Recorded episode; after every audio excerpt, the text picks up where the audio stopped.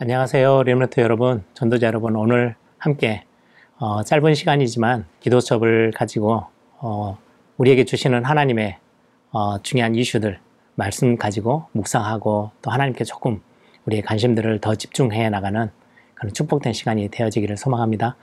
오늘 제목이 보니까 언약 가진 한 사람. 하나님이 저와 여러분을 그렇게 선택하시고 부르셨죠. 부르심과 택하심에는 굉장히 하나님의 귀중한 은혜가 담겨져 있어요.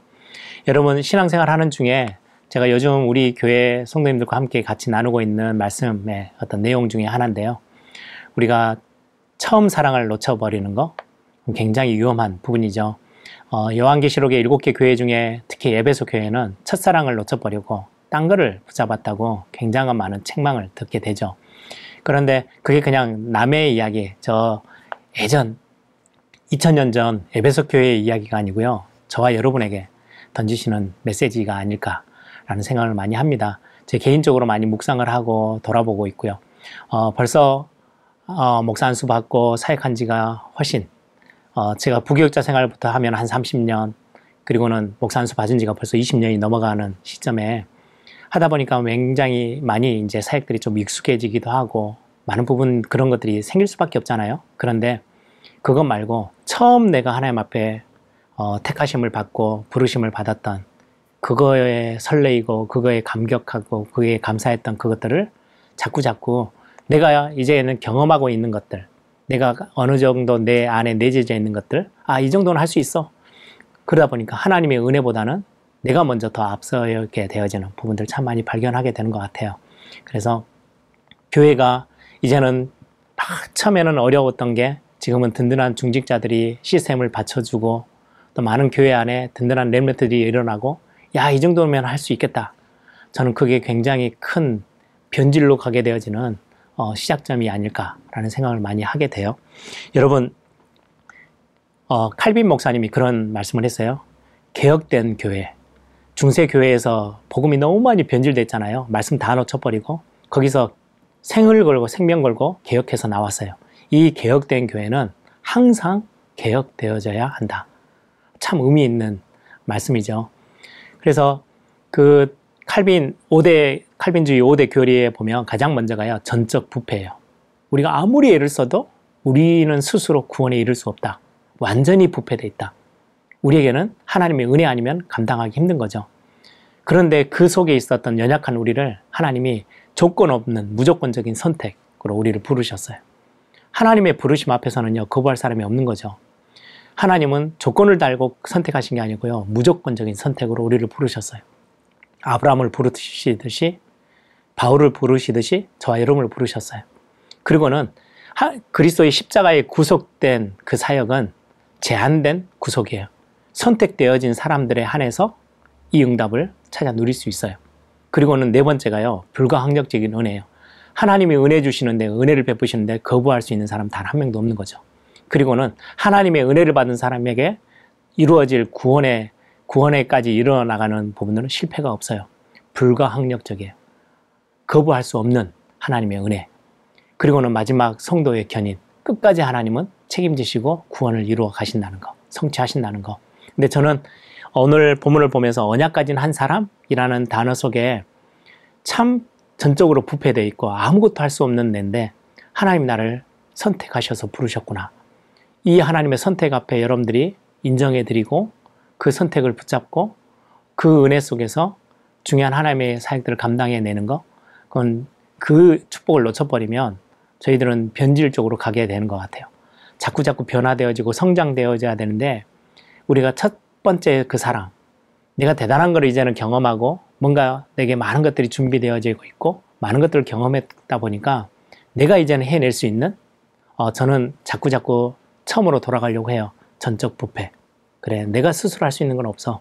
광야길 어, 하나님이 자꾸 자꾸 만나를 가지고 어, 중요한 교훈을 주셨던 거 내가 하나님의 은혜 아니면 매일매일 살아갈 수 없는 사람 전적 부패된 인간 그런데 하나님이 나를 버리지 아니하시고 선택하셨다는 거, 조건 없이 선택하셨다는 거, 여기에 내가 자꾸 머물러서 더 하나님의 은혜를 구하고 더 하나님을 바라보는 그 신앙을 놓치지 않아야 되겠다라는 게 저의 어떤 신앙 고백이기도 합니다.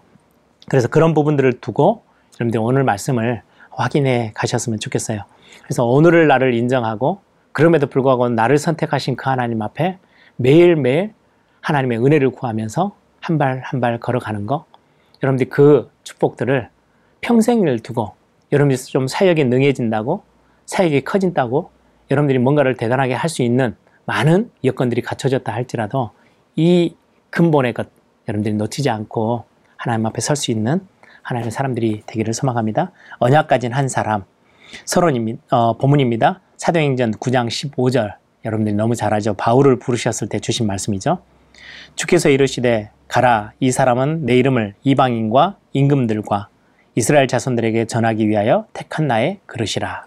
서론입니다. 대부분 사람이 많은 상처 속에 있습니다. 그러면서 자신도 모르는 영적 문제 속에 갇혀 있기도 하죠. 앞으로 영적 문제는 더욱 심각해질 건데요. 이 영적 문제의 답은 바로 복음입니다. 그리고 이 답은 절대 변하지 않을 겁니다. 사람은 영적 존재이기 때문에 어, 영적 문제가 가득한 시대와 세상을 살리려면 하나님이 사람을 활용하셔요. 저와 여러분을 부르셨어요. 그래서 첫 번째입니다. 복음을 붙잡은 한 사람과 미래.